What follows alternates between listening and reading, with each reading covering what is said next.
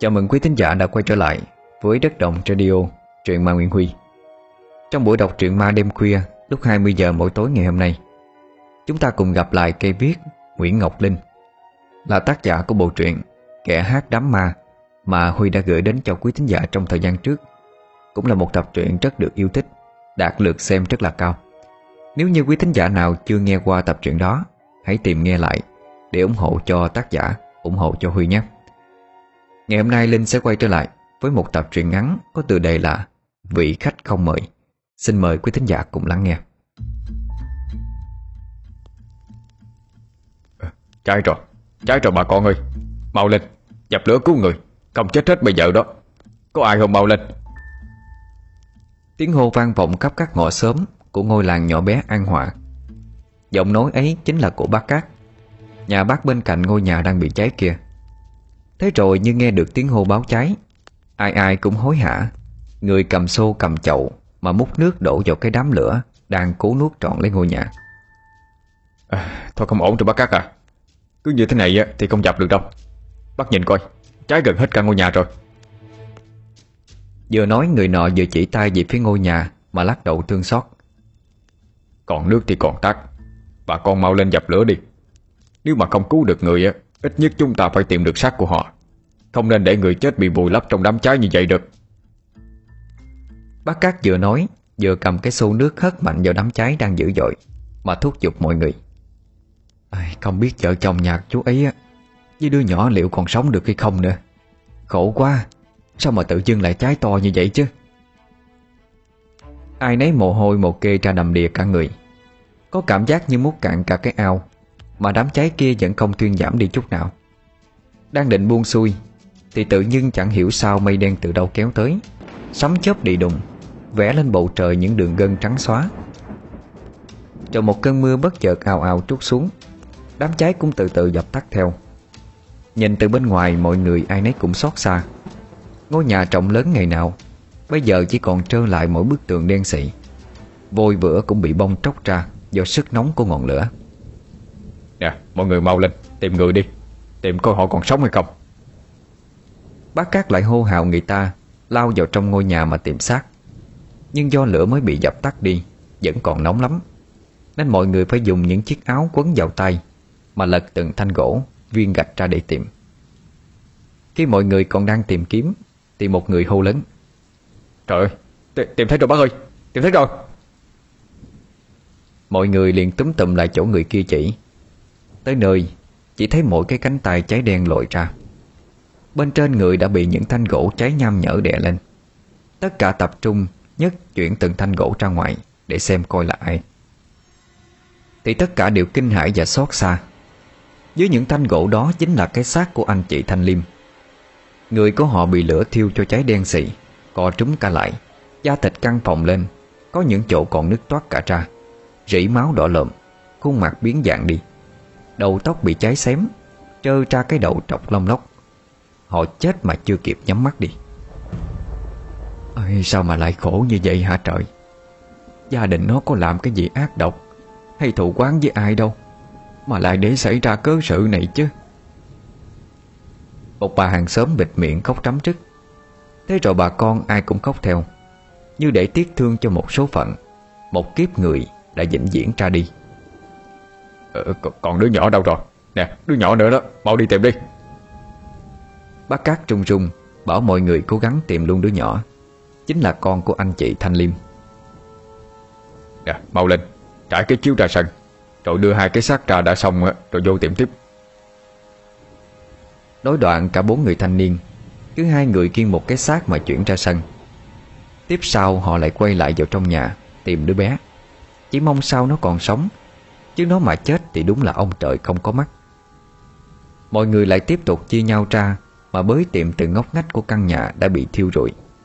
Để có thể dớt chát một chút hy vọng mong manh Tìm thấy đứa bé còn sống. Bác Cát đang bới từng đống ngói ở chỗ gốc thềm Thì đột nhiên bác nghe thấy có một tiếng động rất nhỏ Như là tiếng đập cửa phát ra ở đằng sau nhà. Mặc dù trời mưa to, sấm chớp Nhưng bác nghe rõ lắm. Bác dội vàng len lỏi qua từng đống đổ nát mà đi ra phía sau. Càng đi tới gần, tiếng động càng rõ hơn. Hình như nó phát ra từ phía phòng tắm. Bác cố gắng lắng tai nghe cho thật kỹ. Thì đúng là nó phát ra từ trong này thật. Cùng lúc đó, Bác nhận ra là chỉ có cái phòng tắm này Là không bị cháy tới thôi. Xung quanh cánh cửa đều được dán băng dính Và nhét khăn xung quanh, Như để cho khói không lọt được vào trong.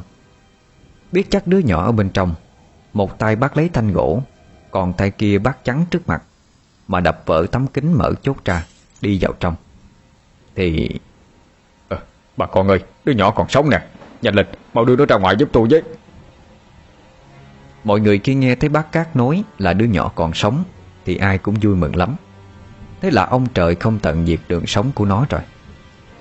Nước mắt xen lẫn với nụ cười của họ Cứ như đang tiếp thêm động lực Một anh thanh niên cởi cái áo đang khoác trên người ra Rồi cuốn lên người đứa bé Bế nó ra ngoài. Đứa bé lúc này đã ngất liệm đi vì kiệt sức. Trên cổ có một vết rách to lắm Chắc do va chạm vào đâu đó. Vẫn đang trĩ máu Ướt cả cái áo mà nó đang mặc. Nè nhanh đưa nó lên trạm xa đi Để người ta sơ cứu vết thương Cho kiểm tra coi như thế nào. Dạ. Một anh thanh niên nhanh chân chạy ụ về nhà lấy xe máy Rồi nhờ một người ngồi sau bế đứa bé Chạy thẳng lên trạm xá. Bác ơi, Thế còn hai cái xác này thì làm sao? Cứ để ở đây đi. Báo công an người ta lên còn khám nghiệm, Rồi điều tra coi sự tình nó như thế nào. Tôi thì tôi ờ, không có nghĩ tự nhiên đang yên đang lành Mà nó trái như vậy đâu. Thằng Cường à Mày chạy về nhà lấy cái bạc, Với mấy cái cọc ra đây căng lên đi, Để che chắn nước mưa bớt. Thằng Cường là con của bác Cát. Lúc nãy nó cũng sang đây dập lửa, Rồi tìm giúp với mọi người. Quần áo vẫn còn đang lắm lem. Thấy bố nói như vậy, Nó vâng dạ Rồi chạy về nhà cầm sang cái bạc Với bốn cái cọc đóng xuống bốn góc, Để chắn mưa cho hai cái xác Còn đang nằm co quắp ở dưới cái chiếu kia. Thôi bà con về nhà của mình đi. Cũng khuya lắm rồi. Ở lại đây đông á, Cũng không giải quyết được việc gì đâu.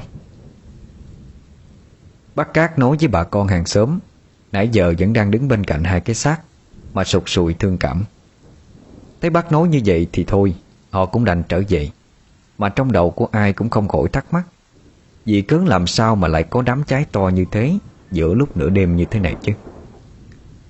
Gia đình anh chị Thanh Liêm thật ra không phải người làng này. Khoảng hơn chục năm trước, Người dân thấy có cặp vợ chồng chẳng biết từ đâu chuyển tới. Chẳng họ hàng thân thiết Họ được ủy ban xã cấp cho mảnh đất ở cuối làng. Rồi xây nhà lập nghiệp luôn ở đó. Tuy mới chuyển đến, Nhưng anh chị Thanh Liêm lại rất được bà con làng sớm yêu quý. Bởi họ thật thà, Hiền lành, chất phát Lại tu chí làm ăn. Rồi họ có với nhau một đứa con. Cho đến lúc đám cháy xảy ra, Thì nó cũng 8 tuổi rồi. Vài năm trở lại đây, Người ta thấy anh chị làm ăn phát đạt hẳn lên. Nhà cửa được tu sửa khang trang lắm.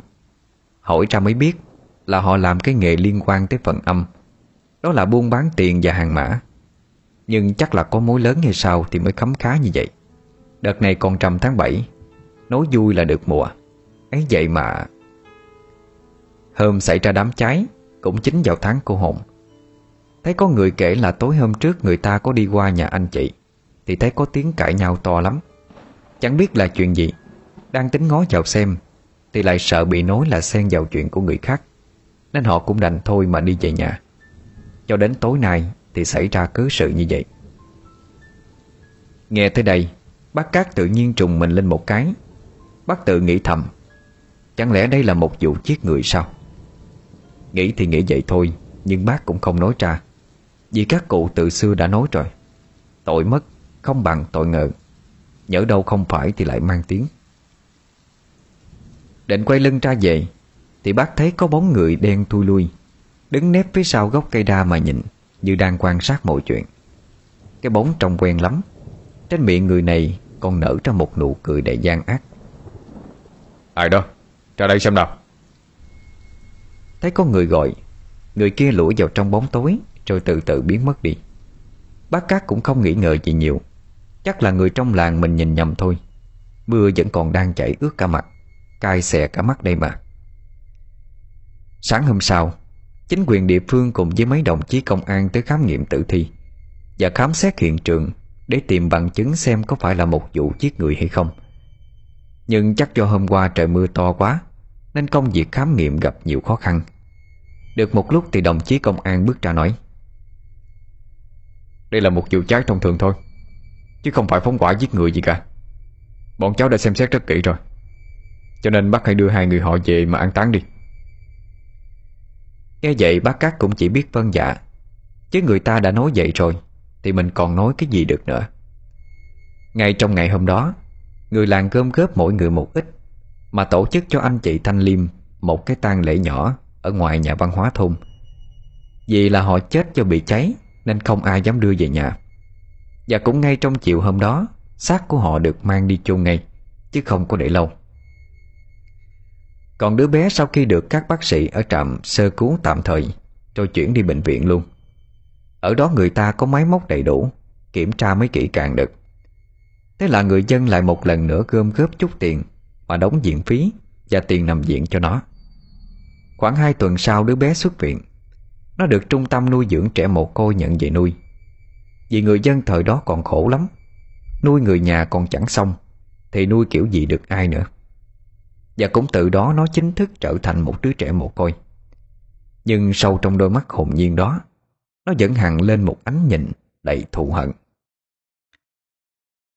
Bẵng đi một thời gian dài sau này, Cuộc sống con người đã hoàn toàn khác với xưa.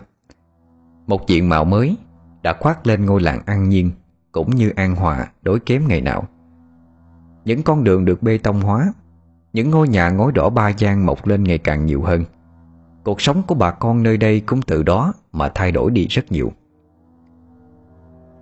Bà Bà cho con hỏi uh, nhà bác Nhất Tâm có gần ở đây không ạ? Một cậu thanh niên dáng người cao gầy Mái tóc trẻ ngôi Quần áo chỉnh tệ Nhìn cũng đẹp trai lắm. Tay xách theo một cái túi màu đen Trông như quần áo Mà đứng hỏi một bà lão bán quán nước Ngồi ở góc đa đầu làng. À cậu hỏi nhà nhất tâm hả Cậu cứ đi tới gần cuối làng. Cái nhà có năm gian to to kia kìa. Bà lão vừa nói vừa chỉ tay về hướng cuối làng, Để cho cậu thanh niên nhìn theo. Ờ dạ Cháu cảm ơn bà. Thôi cháu đi nha bà. Nói xong, người thanh niên xách túi đi luôn. Bà lão chỉ nhìn theo, Rồi tự nói với mình. À chắc lại tới xin việc đây mà. Gia đình ông bà Nhất Tâm có thể nói là một trong những gia đình giàu có tiếng ở làng An Nhiên. Hai ông bà lấy nhau bằng tuổi, cho nên bây giờ họ đã ngoài 50. Họ có hai người con trai năm nay đã gần 20. Ấy chính là thằng Uy và thằng Tính. Nhà có nghề truyền thống từ đời cha ông để lại Đó chính là cái nghề buôn bán tiền vàng và hàng mã Đồ dùng cho người âm Hàng ngày người ra người vô nhà ông bà tấp nập lắm Việc nhiều không kể xiết Ông phải thuê đến cả năm người làm Có cả học việc Mỗi ngày phải tới cả mấy chiếc xe ô tô chở hàng đi, Rồi lấy hàng về. Nói không quá, Chứ đây có thể gọi là thủ phủ của hàng mã Ở cái làng an nhiên này. Đối thủ của ông bà Chính là gia đình của anh chị Thanh Liêm Ở bên làng An Hòa. Nhưng gia đình họ đã bị thiêu rụi cách đây cũng lâu lắm rồi, Nên bây giờ người ta chỉ biết tới mỗi nhà ông bà Nhất Tâm mà thôi. Ông Tâm đang ngồi trên cái ghế nhựa, Chỗ mấy con hình nhân bằng giấy mà kiểm tra lại sổ sách Để chuẩn bị cho chuyến hàng tiếp theo chở lên tận Bắc Ninh. Thì thấy có tiếng gọi từ ngoài cổng vô. Cho cháu hỏi Đây có phải nhà bác Nhất Tâm làm hàng mã không ạ? Giọng nói ấy chính là của người thanh niên lúc nãy Đã hỏi thăm với bà cụ. Ông Tâm dừng bút ngó nghiêng ra xem là ai Rồi cũng quay vào nhà gọi lớn. Nè thằng Uy thằng Tính đâu rồi? Tụi bay ra coi uh, ai gọi tao ngoài cổng kìa. Ngủ cái gì mà suốt từ tối hôm qua tới giờ? Trưa rồi đó. Thằng Uy lên tiếng trả lời. Ừ kỳ gì Người ta gọi bố chứ có gọi con đâu. Thế mày không nhìn thấy bố đang làm cái gì sao con? Bước ra cổng coi. Thằng Uy thấy bố đang cáu, Nó không dám nói thêm câu gì nữa. Vội vàng chạy ra cổng. Anh hỏi ai giờ Mà anh tới nhà tôi có việc gì? Thằng Uy cởi trần Mặc quần đùi, tóc tai bù xù. Mắt vẫn còn nguyên hai cục ghẹn Cất cái giọng như thằng mất ngủ lâu ngày, Mà hỏi. Dạ cho em hỏi đây có phải nhà bác Nhất Tâm không ạ? Em tới đây đi xin việc. Ờ đúng rồi. Cái gì xin việc hả? Thôi nhà tôi đủ người rồi, Không cần học với hành gì nữa đâu. Anh về đi. Vừa nói Uy vừa chỉ tay Như cố ý đuổi người thanh niên kia đi. Đang định khép cổng, Thì ông Tâm từ nhà đi ra. Sao? Có việc gì đó? Ờ, Tôi là Tâm đây. Dạ cháu chào bác. Cháu tên là Thông. Cháu từ xa tới đây muốn xin việc ở nhà bác ạ. Thế à? Ờ, Thế cậu từ đâu tới đây? Mà tại sao lại biết nhà tôi Mà còn biết nhà tôi đang cần người làm nữa? Dạ cháu ở tận Bắc Ninh xuống đây. Tại cháu thấy xe hàng của bác hay chở lên trên đó. Tình cờ cháu hỏi người ta đó. Thì biết nhà bác đang cần người làm. Cho nên cháu mới lặn lội tới đây đó. À vậy sao? Ờ đúng vậy. Nhà tôi đang cần tuyển một người chuyên mang dắt hàng lên xe đó. Nếu cậu làm được thì tôi nhận thôi. À, Dạ được chứ ạ. Miễn là bác nhận cháu vào làm. Có chỗ cho cháu ăn ở là được rồi. Cháu sẽ cố gắng làm việc thật tốt. Ờ thôi được rồi. Thằng Uy à Mày đưa nó vô trong nhà sắp xếp chỗ ở đi. Ờ lại là con nữa hả? Bố gọi con sen ra nó làm cho. Con đi đánh răng rửa mặt đây. Nói đoạn, Thằng Uy chạy luôn vào trong nhà tắm, Mặc kệ ông Tâm.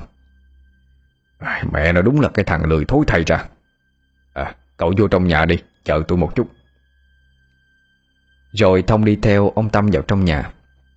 Vừa vào tới nơi, Anh bị choáng ngợp bởi không gian rộng rãi, Lại thoáng mát của nhà ông bà Tâm. Ngôi nhà năm gian khang trang, Sân vườn rộng rãi Nhất là cái kho cho công nhân làm việc, Thì ước chừng phải rộng tới mấy ngàn mét vuông, Chứ không có ít. Đang mãi ngắm nghía ngôi nhà, Thì có một bàn tay vỗ lên vai, Và một giọng nói nhỏ nhẹ vang lên. Anh Thông đó hả? Em là Sen nè, Người làm của nhà bác Tâm. Bác bảo em ra đây đưa anh đi tìm hiểu chỗ làm Với chỗ ở của anh sau này nè.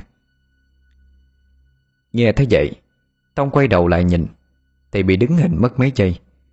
Bởi cô Sen này tôi chỉ là người làm thuê thôi Nhưng cô đẹp quá. Mái tóc đen lấy Dài chấm ngang lưng. Khuôn mặt trái xoan hồng hào Làn da trắng nõn nà như trứng gà bốc. Đôi mắt to tròn như biết nói. Cái miệng thì không biết có đánh son hay không Mà tươi thắm như vậy không biết. Đang mãi nhìn người đẹp Thì à, Anh Thông ơi Anh Thông. À, à, Dạ dạ. Vậy ờ, phiền cô dẫn tôi đi chứ. Cô Sen dẫn Thông đi một vòng xung quanh khu làm việc. Cô cũng giới thiệu tỉ mỉ từng công đoạn cho Thông biết. Cái chỗ này á, là khu nhận hàng từ khách về. Còn đây là khu cắt giấy. Đằng kia là chỗ hoàn thiện. Tức là dán giấy trang trí lên á. Khi hoàn thiện sẽ được chuyển vào trong kho. Trong đó sẽ có một người kiểm đơn hàng mà khách đặt.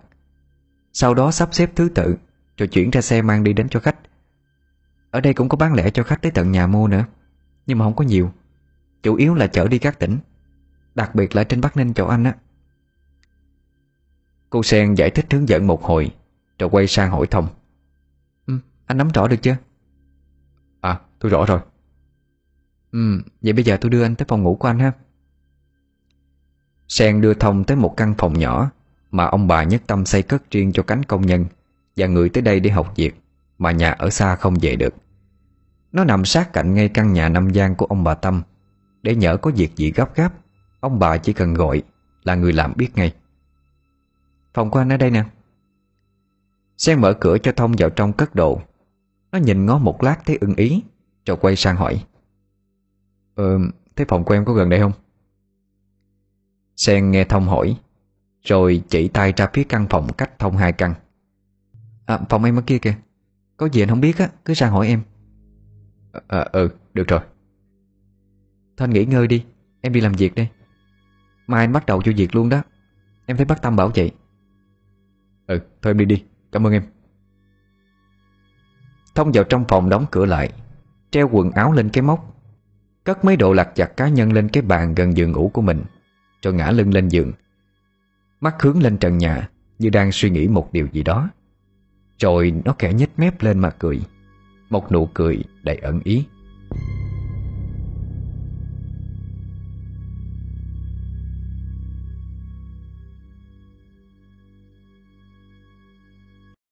Chẳng biết nó chợp mắt được bao lâu Thì nó nghe thấy tiếng của ông Tâm Ở trên nhà vọng xuống. Thông à? Thông? Ừ, Dạ bác Tâm Ừ. Sáng mai 5 giờ dậy bốc xếp hàng lên xe nha Ông Tâm kẻ mở cánh cửa sổ Mà nhìn xuống phòng của thằng Thông. Ờ dạ con biết rồi. Ừ thôi ngủ tiếp đi. Ủa mà cậu không dậy ăn cơm sao?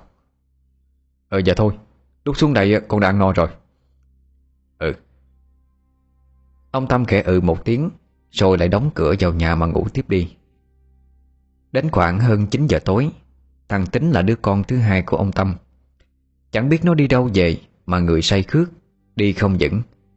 Dựng dội cái xe máy xuống sân. Nó chạy vào trong nhà vệ sinh Mà nôn thốc nôn tháo ra.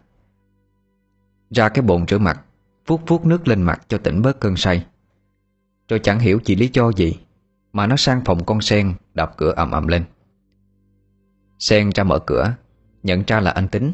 Cô mới nói à, Anh Tính Anh đi đâu về mà say khước vậy? Xong lên nhà nằm đi? Cho anh ở đây chứ.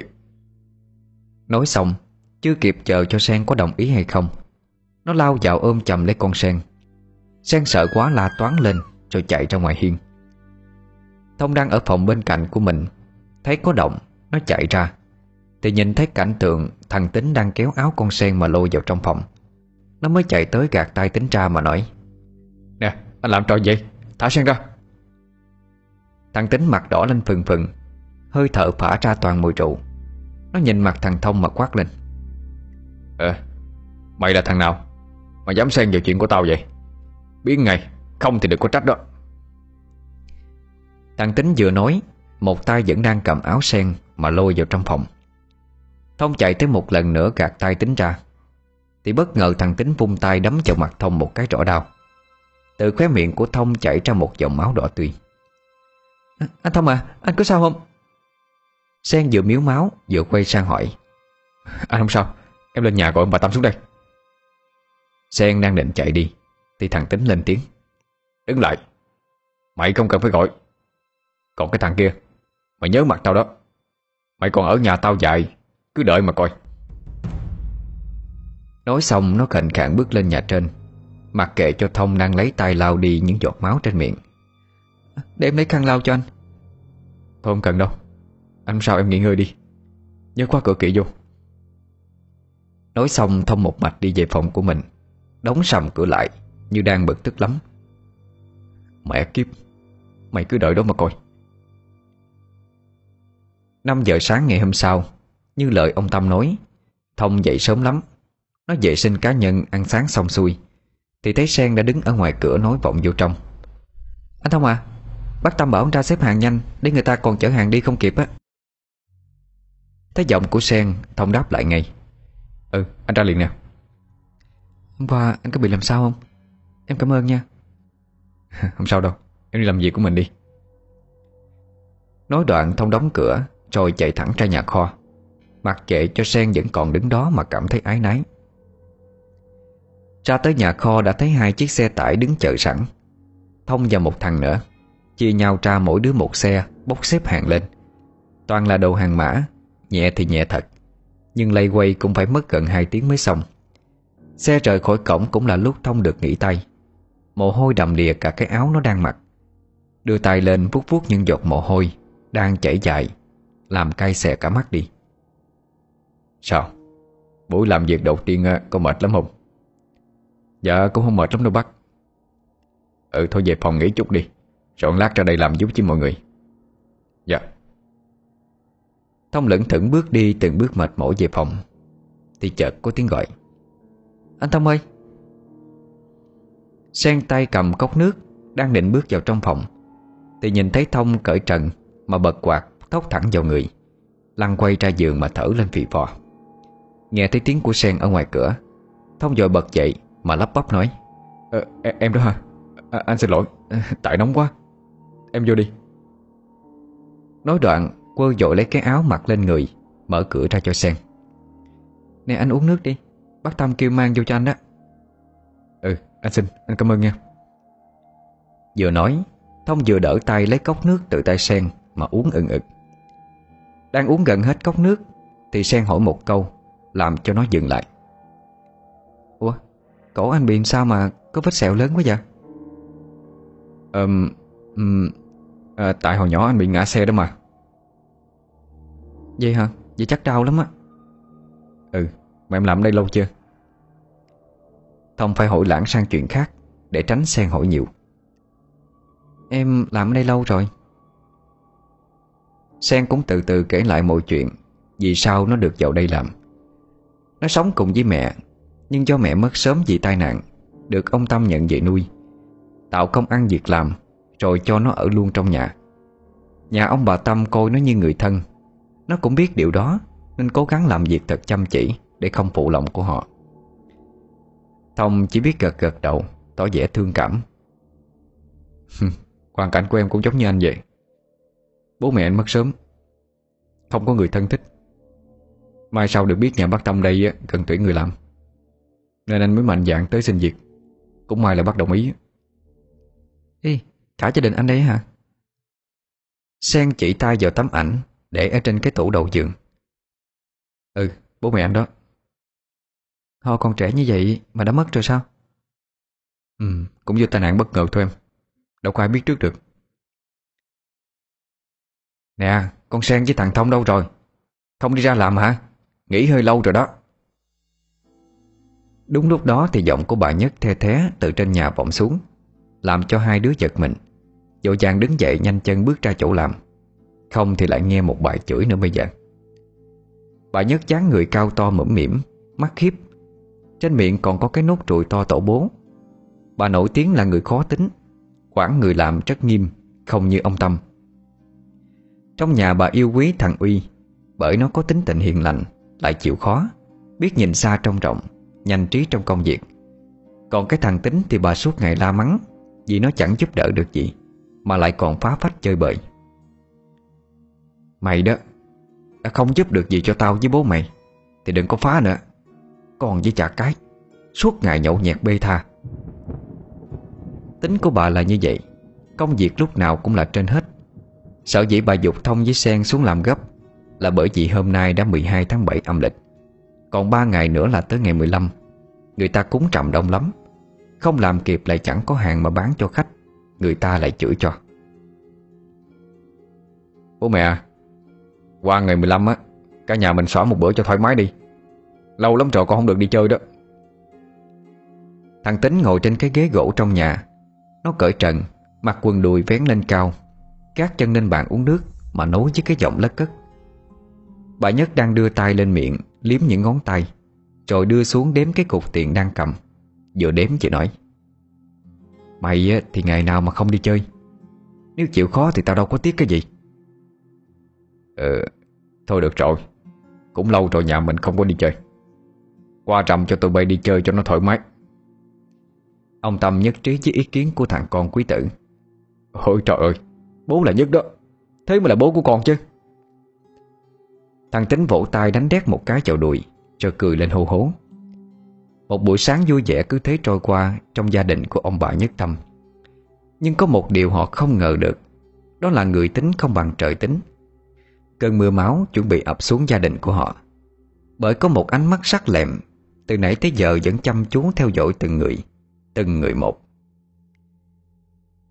Số lạ tối hôm ấy, Thằng Tính một lần nữa lại sai xỉn. Nó về tới nhà mở cổng ra. Như một thói quen mò sang phòng của Sen, Đứng bên ngoài đập cửa trầm trầm lên. Nhưng không thấy Sen ra mở cửa. Vì cô nhớ tới lời dặn của Thông, Là dù có bất kỳ chuyện gì cũng đừng mở cửa ra. Cài cú, Nó chửi thề vài câu, Rồi lững thững quay đi.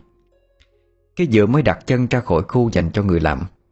Thằng Tính thấy thấp thoáng có một cái bóng đen xị Lấp ló sau cây mít ở dãy cuối nhà. Mẹ nó, Thằng chó đâu đó? Dám đột nhập cho nhà ông ăn trộm à? Thằng Tính liếu hết cả lưỡi đi. Nói cái giọng lè nhẹ của một tên say rượu. Không thấy trả lời, Đang định chửi tiếp, Thì cơn buồn nôn tự nhiên ập đến, Do nó hốc quá nhiều rượu. Nó cúi gặp người phun luôn ra sân. Khi ngẩng lên thì không thấy cái bóng đâu nữa. Bợp một cái, Thằng Tính cảm thấy đầu mình đau nhói, Như có vật gì đó đập vô. Nó sờ tay ra sau gáy Thì thấy ương ướt. Nhìn lại thì tá quả nhận ra là máu. Chưa kịp định thần thì bột thêm một cái nữa. Nó ngất liệm đi, Không biết trời trăng gì. Cho tới khi tỉnh dậy Thấy mình bị trối cả tay và chân quạt ra đằng sau. Mồm thì bị nhét dẻ, Chỉ ú ớ mà kêu la không thành tiếng. Cái bóng từ từ tiến lại gần. Lúc này thằng Tính như không tin vào mắt mình. Nó cố gắng dãy dụa nhưng không thành. Mắt trợn mà nhìn đăm đăm vào cái bóng kia. Cái bóng nọ khẽ nở ra một nụ cười nơi khóe miệng. Rồi như không đợi được lâu thêm, Nó rút trong người ra một con dao.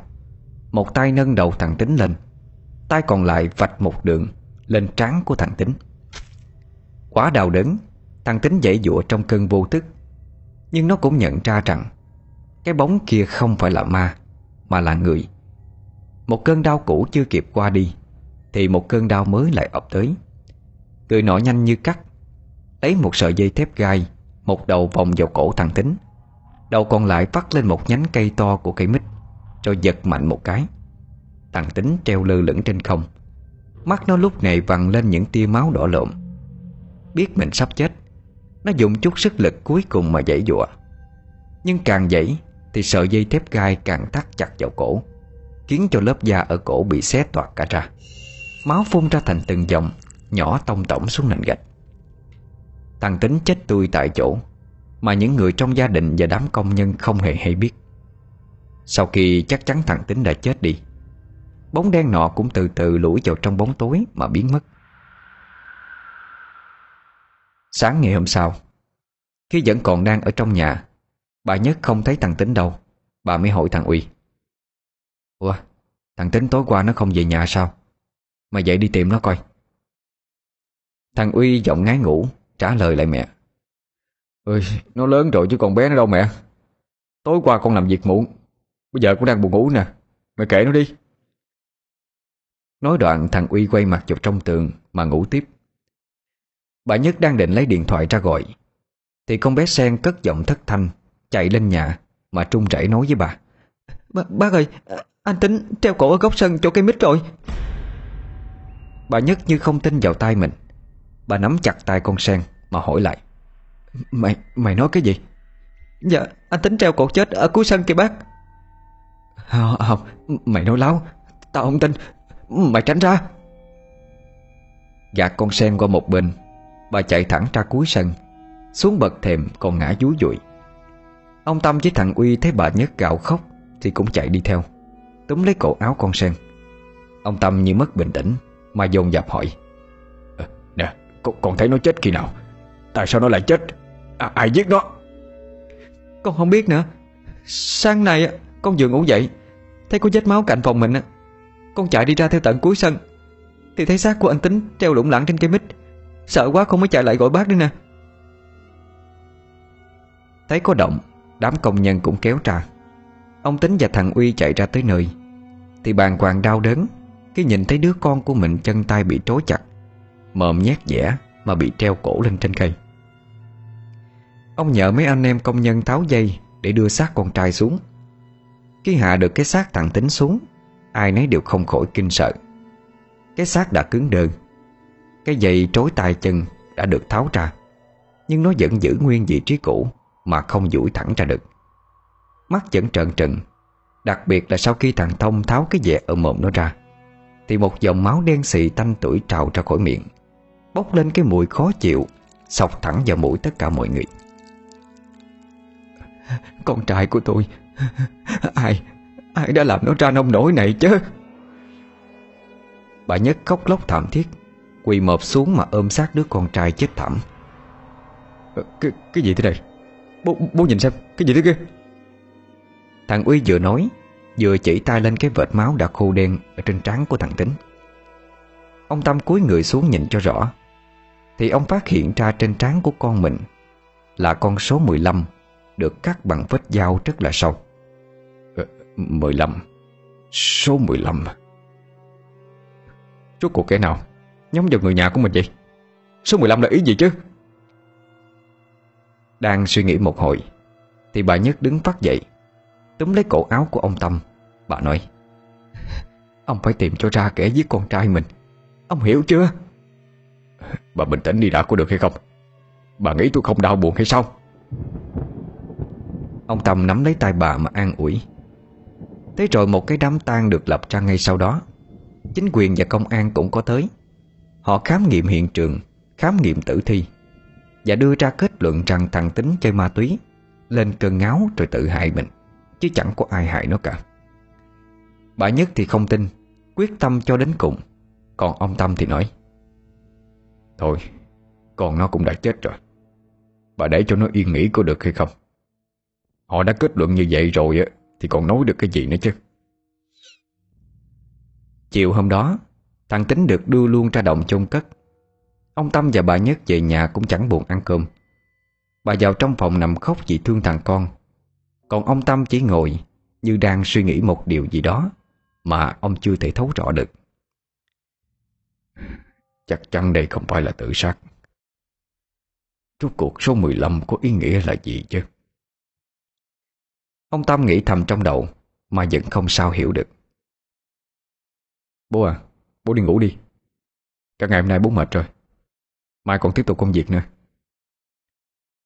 Thằng Uy từ trong phòng bước ra, Ngồi xuống cạnh bố. Vẻ mặt cũng buồn lắm. Nó cố bảo bố nó đi ngủ giữ sức khỏe. Chứ ông mà đổ bệnh Thì ai lo được cho công việc bây giờ?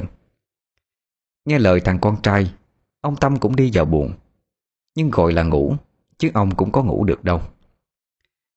Ở phòng bên cạnh bà Nhất khóc lóc một hồi mệt quá Thì thiếp đi lúc nào chẳng biết. Nhưng khi tỉnh dậy, Bà hoảng hốt khi phát hiện ra Mình đang nằm ở dưới gốc cây mít, Nơi thằng con trai của bà vừa mới tắt cổ chết hôm trước. Đang tính đứng dậy đi vào trong, Thì bỗng nhiên bà thấy cây mít cứ trung lên bần bật. Rồi một cơn gió lạnh chẳng biết từ đâu thổi tới, Khiến cho bà trung lên cầm cập, Lạnh toát cả sống lưng. Mẹ ơi, Con chết oan quá. Con bị người ta giết. Cứu con với. Con đau quá. Một giọng nói phát ra từ trên cây mít. Nghe nó âm vang lắm. Lanh lảnh cứ như một người nào đó, Dí sát miệng vào tai bà mà nói vậy. Bà ngước mắt lên nhìn, Thì trời ơi là thằng tính. Chính là nó. Mắt nó trắng giả Người bê bết máu đỏ lộn, Cái lưỡi thì thè ra vắt sang cả một bên Và lắc lư trên cái sợi dây đang treo cổ nó. Nó cúi gầm mặt xuống đất Chẳng nói chẳng rằng. Rồi tự nhiên nó ngẩng mặt vắt lên Nhìn thẳng cho bà Nhất Rồi cười lên khành khạch. Quá hoảng sợ Bà chỉ kịp hét lên rồi bật dậy Mồ hôi vã ra như tắm. Thì ra chỉ là mơ thôi Còn tôi Đúng là nó bị người ta giết mà. Bà nhìn lên đồng hồ Thì thấy hơn 12 giờ đêm. Không thể ngủ được nữa. Bà cứ nằm lăn qua lăn lại. Được một lúc mất tiểu, Bà đành phải dậy đi vệ sinh. Sau khi giải quyết xong đang tính đi lên nhà, Thì bà nghe thấy tiếng nói phát ra từ phòng của thằng Thông. Tao đã nhắc trước rồi, Mà mày không nghe. Vậy thì cho mày chết. Bà Nhất đang định đập cửa hỏi, Thì từ đằng xa Bà thấy có bóng người mặc quần áo trắng toát, Đang tiến tới chỗ của mình. Nghĩ là lại gặp ma, Bà lùi ra sau vài bước. Đang định tri hô lên rồi chạy đi. Thì cái bóng kia ập tới Chụp cái bao tải lên đầu bà. Dùng một thanh gỗ đập mạnh vào đầu bà. Bà nhất ngất liệm đi, Không biết gì nữa. Khi bà tỉnh dậy thì thấy mình đang ở trong nhà kho. Xung quanh tối ôm Chân tay bị buộc chặt, Đầu đau nhói. Máu vẫn đang trĩ ra nhỏ giọt xuống nền nhà. Điện bật sáng lên. Lúc này bà mới nhận ra cái bóng kia không phải là ma, Mà là người. Nó đang ngồi ngay trước mặt bà. Bà nhất chội ngẩng đầu lên xem là ai, Thì như không tin vào mắt mình. Là là mày sao? Tại sao là mày chứ? Nhà tao đối xử với mày không tệ. Coi mày như người thân trong gia đình. Vậy mà mày lại đi giết. Chưa kịp nói dứt câu, Thì phập một cái. Con dao cắm thẳng vào ngực trái của bà Nhất. Bà gục xuống, Máu từ miệng trào ra. Tay vẫn chỉ thẳng cho mặt tên sát nhân kia. Rồi từ từ tắt thở đi. Mắt vẫn mở lên trừng trừng. Cũng như thằng tính, Hắn ta dùng một con dao vạch lên trán của bà Nhất, Một con số để đánh dấu. Rồi hắn cũng từ từ biến mất trong màn đêm đen đặc. Cho tới sáng ngày hôm sau vẫn lại là con sen nó phát hiện ra xác của bà Nhất. Tất cả mọi người quan mang lo sợ. Không biết nhà ông Tâm đã làm ra cái gì Để mà chết những tận hai mạng người trong gia đình. Ai cũng lo sợ rằng một ngày nào đó, Biết đâu cái tên kia sẽ tìm tới họ thì sao? Nhưng ông Tâm đã kịp trấn an Và xin mọi người cho ông nốt ngày 15 tháng 7 Xong ông sẽ cho mọi người nghỉ. Nghĩ cũng tội Mà cũng thương. Chứ bây giờ mà nghỉ hết thì coi như xong luôn với ông Tâm. Thế nên ai cũng đồng ý ở lại, Làm nốt qua ngày 15 Rồi sẽ xin nghỉ sau. Đám tang của bạn Nhất cũng như thằng Tính Được tổ chức nhanh lắm. Sáng tổ chức, Chiều mang đi chung luôn. Vì theo cái tháng này đó, Theo quan niệm của người ta, Là tháng mở cửa âm. Ma quỷ được phép lên dương gian mà ăn đồ bố thí. Nếu mà không chung ngày, Nó lại nhập tràn thì còn khổ thêm đó. Mấy người làm trong nhà ông Tâm Ngồi làm việc bàn tán với nhau Về cái chết của thằng Tính Và bà Nhất trôm trả lắm.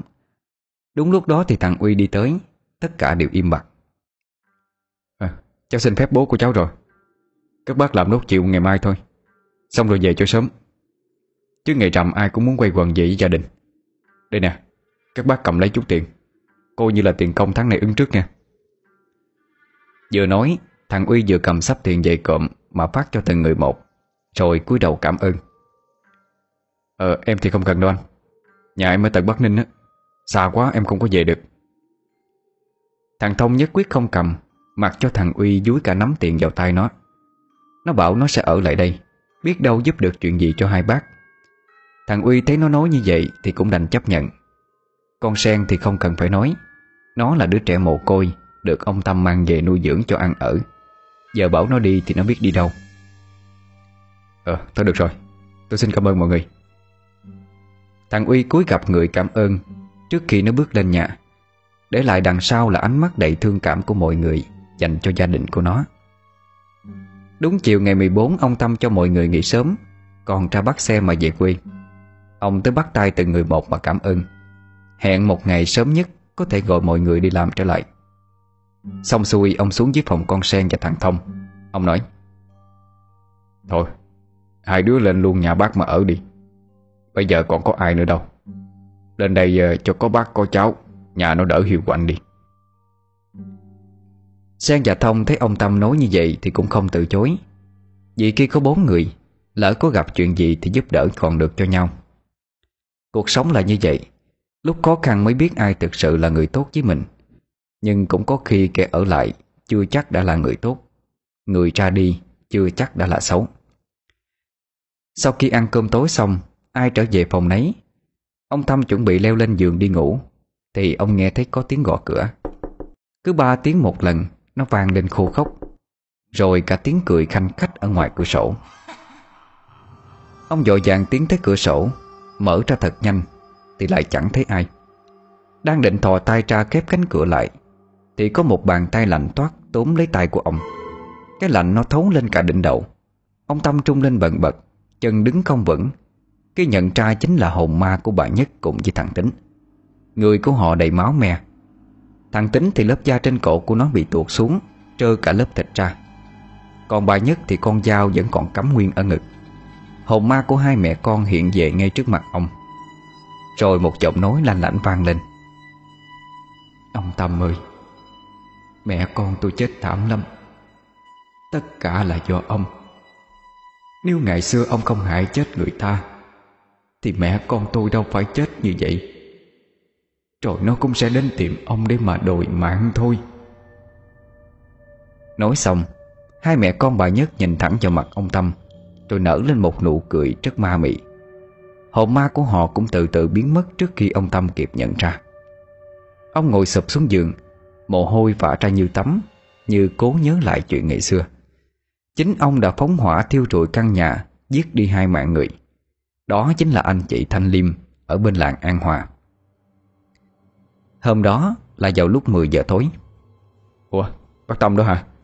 Sau này bác sang nhà em muộn vậy? Em mời bác vô nhà uống nước. Anh Thanh nhanh chân mở cổng mời ông Tâm vào trong nhà. Vì hai người bọn họ cũng có mối quan hệ thân thiết Trong công việc làm ăn. À Thế này à, cô chú nha Tôi vào thẳng vấn đề luôn Hôm nay tôi sang đây muốn nói với cô chú Chuyển lại cho tôi cái mối hàng trên Bắc Ninh đi. Tôi sẽ trả cho cô chú một số tiền lớn. Có được hay không? Ờ, không được đâu bác à Nếu như vậy thì nhà em mất uy tín với khách quá. Rồi chuyển cho bác cái mối đó Thì em biết bán cho ai. Người dân người làng người ta lại không có ưa chuộng cái đồ đó nhiều. Em còn con nhỏ nữa Nó mới có 8 tuổi thôi. Em còn phải nuôi nó nữa chứ. Ông Tâm vùng vàng đứng phát dậy rồi hư một tiếng. Được rồi. Nếu cô chú cũng không đồng ý thì thôi. Tôi cũng không ép. Nói đoạn, ông đứng dậy đi về luôn. Ra tới cổng còn lầu bầu chửi thầm.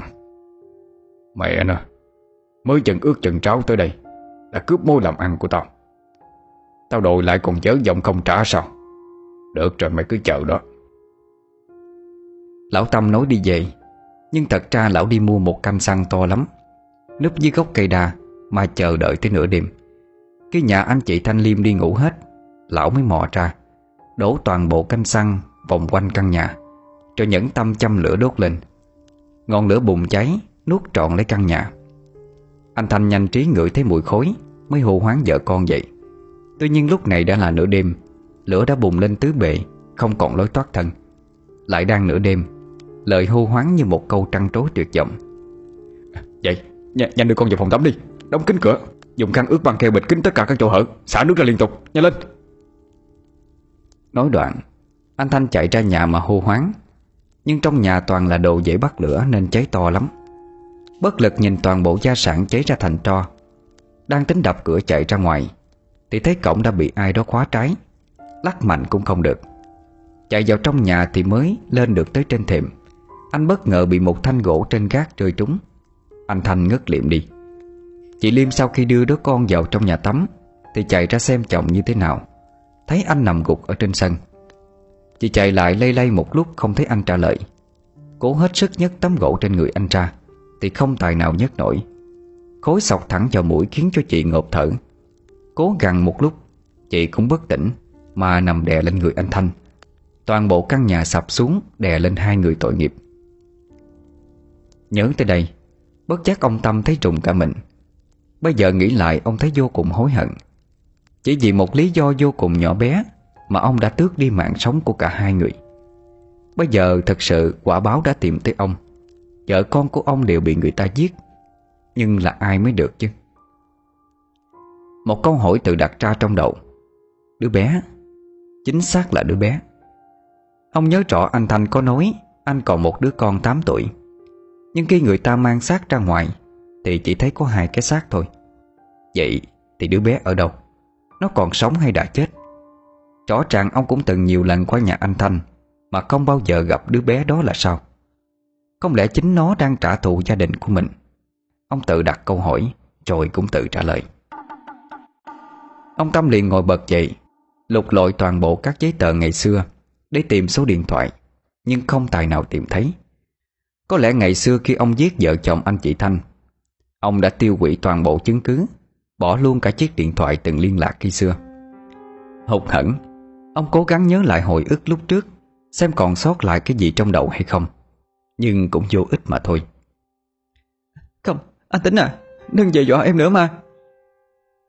Tiếng con bé sen kêu lên thất thanh ở phòng bên cạnh. Ông Tâm dội vàng mở cửa chạy sang Thì thấy nó đang quỳ xuống đất Mà vái như tế sao vào không trung? À, Sen à, cháu sao vậy B Bác Tâm à Anh tính, anh tính về tìm cháu. Nhìn anh ấy sợ lắm bác à Nè, cháu đứng dậy đi, không sao rồi. Ông Tâm tiến lại gần Dịu con bé sen ngồi lên trên giường. Mồ hôi của nó đang chảy ra đầm đìa trên mặt. Người nó trung lên cầm cập. Cháu sợ lắm bác à Anh cứ đồ giết cháu. Cháu không hiểu lý do gì sao nữa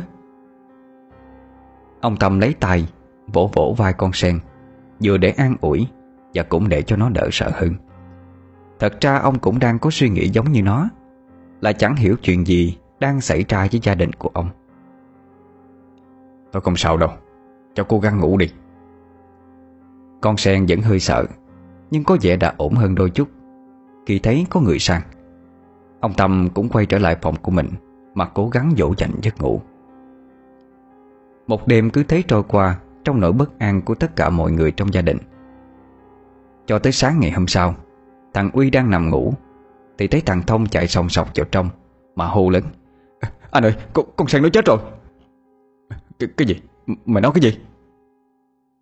Thằng Uy bật người dậy Chạy sang phòng của ông Tâm Rồi gọi ông ấy dậy luôn Sang tới nơi Thì ai nấy đều kinh hoàng khi chứng kiến cái chết đầy thương tâm của con bé sen Ai đó đã cắt cổ của nó. Máu chảy ra, ướt cả chiếc tra trải giường. Thấm cả qua gối, Mà nhỏ xuống nền gạch. Cũng giống như cái chết của bà Nhất và thằng Tính. Trên trán của con sen Cũng có một con số bí ẩn. Ông Tâm nhìn kỹ, Thì thấy đó là con số 2 Bố à Sao ai chết cũng đều có những con số trên trán như thế này? 15 7 Cho bây giờ là hai. Rốt cuộc là xảy ra chuyện gì với bố? Thằng Uy như phát điên lên. Nó không giữ được bình tĩnh nữa. Vì nó cũng đang lo sợ một ngày nào đó, Nó sẽ là nạn nhân tiếp theo. Trong chưa đầy một tuần Mà ba mạng người đã vĩnh viễn ra đi, Ông Tâm gần như suy sụp. Người ông gầy đi trông thấy, Tóc cũng bạc hơn nhiều Vì lo nghĩ và hối hận. Rồi lại thêm một cái đám tang của con sen diễn ra. Cũng như hai cái xác lần trước, Phía công an họ cũng kết luận Nó bị trầm cảm vì sợ hãi. Mà sinh ra tự tử, Chứ chẳng có bị ai giết cả. Vì con sen là trẻ mồ côi được ông mang về nuôi, Nên ông cũng chôn nó trong khuôn viên Bên ngoài nghĩa địa của nhà mình, Và cũng có một chỗ để thờ tự trong nhà. Chiều tối khi vừa đưa xác con bé sen ra động, Ông Tâm đang ngồi chán nản ở ngoài sân, Thì có tiếng người gọi cửa bên ngoài vọng vô. À cho tôi hỏi đây có phải nhà bác Nhất Tâm không ạ? Ai đó? Chờ tôi một lát. Ông Tâm cố gắng chống tay xuống nền Mà nhổm người dậy Lết từng bước chân nặng nhọc ra để mở cổng. Ờ cô là ai? Cô tới nhà tìm tôi có việc gì hay không? À, Bác không nhận ra tôi sao bác Tâm? Tôi là Thúy Làm ở trung tâm nuôi dưỡng trẻ mồ côi đi mà. Ông Tâm nhìn đầm đầm vào cô Thúy Rồi như chợt nhớ ra. À tôi nhớ rồi. Đúng là cô Thúy. À, Lâu lắm rồi không gặp. Phải tới hơn 10 năm rồi đó. Thế hôm nay có việc gì không? À, Tôi vừa quên mất Mời cô vô nhà đã. Ông Tâm mở to cánh cổng Để cô Thúy dắt chiếc xe máy vào trong sân. À, Cô ngồi đi Để tôi lấy nước. À, Dạ bác cứ để tôi tự nhiên là được rồi. Ông Tâm với lấy cốc Rót ra một cốc nước lọc Rồi để trước mặt cô Thúy. Ông nói à, hôm nay cô đến đây có việc gì hay không? À, thực sự cô thông cảm. Mãi tôi mới nhận ra được cô. Dạ, cũng chẳng giấu gì bác. Hôm nay em tới đây á Chủ yếu là để thăm thằng cô chính. Vì ngày xưa bác đi gấp quá à. Tôi không có kịp thông tin gì của bác hết. Mãi tới đây tôi mới nhớ ra Nên lặn lội từ xa hỏi thăm quá trời mới tìm được nhà bác đó. À Bây giờ nó không phải là thằng chính nữa. Cứ về nhà tôi á Thì tôi đổi khai sinh cho nó. Và gọi nó là thằng Uy. À Phải công nhận là bác tình cảm với nhân đức quá. Thằng bé khổ lắm. Ngày xưa bố mẹ nó mất sớm vì quả hoạn. Rồi được chuyển lên trung tâm của bọn tôi. Mai mà có bác nhận nuôi á Nên nó mới được may mắn như ngày hôm nay vậy đó. À mà nhân tiện đây à, Bữa tôi dọn dẹp Vô tình thấy tấm ảnh cũ của à, thằng nhỏ hồi đó. Nó chụp chung với gia đình đó. Nè bác coi. Tội lắm bác à. Nói đoạn, cô Thúy lôi từ trong túi sách ra tấm ảnh đã bạc màu, Nhưng nhìn vẫn rõ lắm. Ông Tâm cầm tấm ảnh trên tay, Và như ông không thể tin vào mắt mình được nữa. Da gà của ông nổi lên, Mồ hôi cứ thế vã ra như tắm, Đánh trời cả tấm ảnh xuống bàn. Vì ông nhận ra hai người trong bức ảnh kia, Chính là anh chị Thanh Liêm, Người mà ngày xưa ông đã phóng hỏa giết chết bọn họ. Ờ, không phải như vậy. Tại, tại, tại sao chứ? Có gì đâu mà không phải. Vợ mới nhận ra Thì đã quá muộn rồi. Thằng Uy À không Giờ phải gọi là thằng Chính mới đúng. Nó bước từ trên cầu thang xuống Sau khi nghe toàn bộ câu chuyện Của hai người họ nói với nhau. Nó định tối nay sẽ giết nút ông Tâm rồi bỏ trốn Nhưng không ngờ cô Thúy lại tới Thành ra nó phải lộ diện luôn. Tay nó cầm con dao lầm lầm tiến tới chỗ ông Tâm. Mặt nó đanh lại, Mắt vằn đỏ lên. Nói mà như hét. Ông có biết Tôi đã nhịn nhục bao nhiêu lâu rồi hay không? Phải cố gắng sống với một kẻ đã giết bố mẹ ruột của mình, Mà không làm gì được. Ông có biết cảm giác nó thế nào hay không à Hơn 10 năm rồi. 10 năm đó, Ông biết không? Chính ông Chính ông đã cướp đi một gia đình hạnh phúc. Cướp đi mạng sống của bố mẹ tôi. Biến tôi thành một đứa mồ côi. Bây giờ tôi đội lại ông cấp đôi. Thì có gì mà không được? Thằng chính vừa khóc vừa cười lên mang dại Túm lấy cổ áo ông Tâm Mà giật mạnh mấy cái. Để tôi giải thích cho ông hiểu. Ý nghĩa của những con số trên trán của vợ ông, Của thằng Tính và con Sen. Để ông đỡ phải thắc mắc trước khi chết. Hơn 10 năm về trước, Ngày 15 tháng 7 Hai mạng người. Ông hiểu chưa? Và hôm nay là ngày 15 Tôi sẽ cho ông về đoàn tụ với vợ con của ông. Thông à Mày ra trối tao chân lão lại cho tao. Sau khi lão chết, Toàn bộ tài sản cho thuộc về mày. Tao chỉ cần cái mạng của lão thôi. Mày, Chúng mày là đồ độc ác, Đồ cầm thú mà. Ông Tâm đang định đứng dậy. Thì bị thằng Thông đấm cho một cú trỏ đau vào ngay mặt, Khiến cho ông quỵ xuống, Máu mũi lẫn máu mồm, Cứ thế chảy ra thành từng dòng. Trối lại nhanh lên Độc ác sao? Ông nói tôi độc ác. Ông thiêu sống bố mẹ tôi. Chẳng lẽ ông không độc ác sao? Anh ơi, Nói nhiều với lão làm cái gì? Cứ xiên cho một phát, Rồi lấy toàn bộ tài sản về là xong. Thằng Thông nóng ruột Vì nó cứ thấy đôi co kiểu như thế này. Đến bao giờ mới xong? À đúng rồi. Trước khi ông chết, Tôi phải cho ông biết một bí mật khác nữa. Con sen nó cũng chính là con gái của ông đó. Vì trước khi mẹ nó chết, Đã dặn là nếu muốn được ở trong căn nhà này, Thì tuyệt đối không được nhận ông làm bố. Vì mẹ nó sợ ông đuổi nó ra khỏi nhà. Tôi cũng chỉ tình cờ biết được Khi vô tình tìm thấy bức ảnh chụp chung của ông Và hai mẹ con nhà nó thôi. Dứt câu, Thằng chính ném cái ảnh xuống cho ông Tâm. Cầm trên tay mà ông run run nhớ lại, Cũng lâu lắm rồi. Khi đó ông còn trẻ lắm, Vừa mới cưới bà Nhất thôi. Trong một lần chở hàng lên tận vùng cao Tây Bắc, Ông có quen một người con gái. Cô xinh đẹp lắm. Hai người cứ lén lút họ hẹn Mỗi khi ông Tâm có dịp chuyển hàng lên trên này. Thế rồi chuyện gì tới cũng phải tới. Trong một lần không giữ được mình, Ông Tâm khiến cho cô ấy phải có mang. Sau 9 tháng 10 ngày thì hạ sinh ra một đứa bé gái kháu khỉnh Cũng chính là con sen bây giờ. Nhưng vì không muốn để cho bà Nhất biết được, Lại sợ ảnh hưởng tới công việc kinh doanh của mình. Ông đành phải giấu nhiệm đi, Rồi bỏ mẹ con nhà cái sen. Một thời gian sau, ông cũng biết được thông tin Là cô ấy đã mất do tai nạn. Còn đứa bé thì được người ta nhận nuôi. Nhưng không ngờ lại chính là ông. Nhớ tới đó, Tự nhiên ông thấy thương xót cho đứa con gái của mình. Đến khi chết Vẫn không được một lần gọi tiếng bố. À, Hai thằng mày Đúng là lũ độc ác mà. Không ngờ tao lại cổng trắng căng gà nhà. Tao nuôi mày thành người Lúc nào cũng coi mày như con trai của mình mà. Ông câm mồm đi.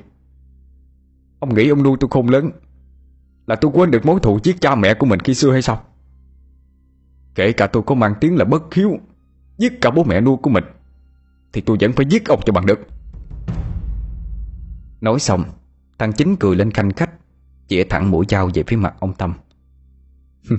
Tôi không cần nhiều lời với ông nữa. Ông chết đi. Thằng Chính đang định dơ con dao lên để đâm ông Tâm, Thì ngoài cửa chẳng biết từ bao giờ, Có mấy đồng chí công an đạp cửa xông vô. Anh Chính, Hãy bỏ vũ khí xuống Để được hưởng khoan hồng của pháp luật. Khoan hồng hả? Tao phải giết ông ta đã. Thằng Chính giơ con dao lên cao, Định đâm ông Tâm. Thì đoàn đoàn Hai phát súng chỉ thiên vang lên, Làm cho nó chợt khựng lại, Lơ là cảnh giác.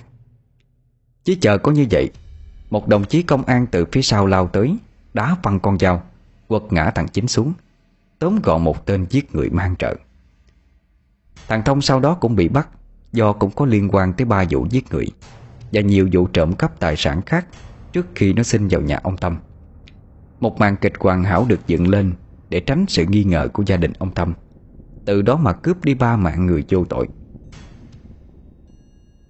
Ông Tâm, Chúng tôi có lệnh bắt khẩn cấp ông. Do có liên quan tới vụ giết người hơn 10 năm trước, Mời ông theo chúng tôi về trụ sở làm việc. Một đồng chí công an tới cởi dây trối cho ông Tâm, Rồi thay bằng cái cổng số 8 mà dẫn giải ông Tâm đi luôn. Cảm ơn cô đã báo kịp thời cho chúng tôi. Hoan nghênh tinh thần tố giác tội phạm của cô. Thì ra trong lúc thằng Chính và thằng Thông Đang mãi đấu khẩu với ông Tâm, Thì cô Thúy ngồi co tro trên ghế Cũng nghe được hết mọi chuyện. Cô khéo léo lôi trong túi ra chiếc điện thoại, cho gọi cho cảnh sát Mà không để bị phát hiện. Cô Thúy được các đồng chí công an Đưa về trụ sở để lấy lời khai. Và làm nhân chứng. Cô cũng thật sự không thể nào tin ông Tâm lúc đó Lại độc ác tới như vậy. Nhưng cuối cùng thì mọi chuyện đã kết thúc đi. Những tội ác đều phải trả giá. Một thời gian sau, người ta nghe được tin, Cả ông Tâm và thằng Chính Đều tự sát chết ở trong tù. Ngôi nhà của ông cũng được người ta mua đi bán lại. Nhưng cứ hệ ai tới ở, Thì đúng vào ngày 15 tháng 7 âm lịch, Họ lại hấp tấp dọn ra. Họ kể lại rằng vào những ngày đó, Họ lại nghe thấy tiếng bước chân Và những bóng người mặc đồ trắng Cứ đi đi lại lại trong nhà, Rồi lại cười lên khanh khách. Có một người cầm dao đuổi theo những người còn lại. Có người còn nhìn thấy ở cái cây mít cuối sân, Có sợi dây kẽm gai Cứ đu đưa qua lại Kéo cà kéo kẹt, Mà không hề có một cơn gió nào thổi qua. Quá quảng sợ, Nên từ đó ngôi nhà bề thế ngày nào của ông Tâm Cũng đành bỏ quan Cỏ mọc um tùm Mà không ai dám vào ở nữa.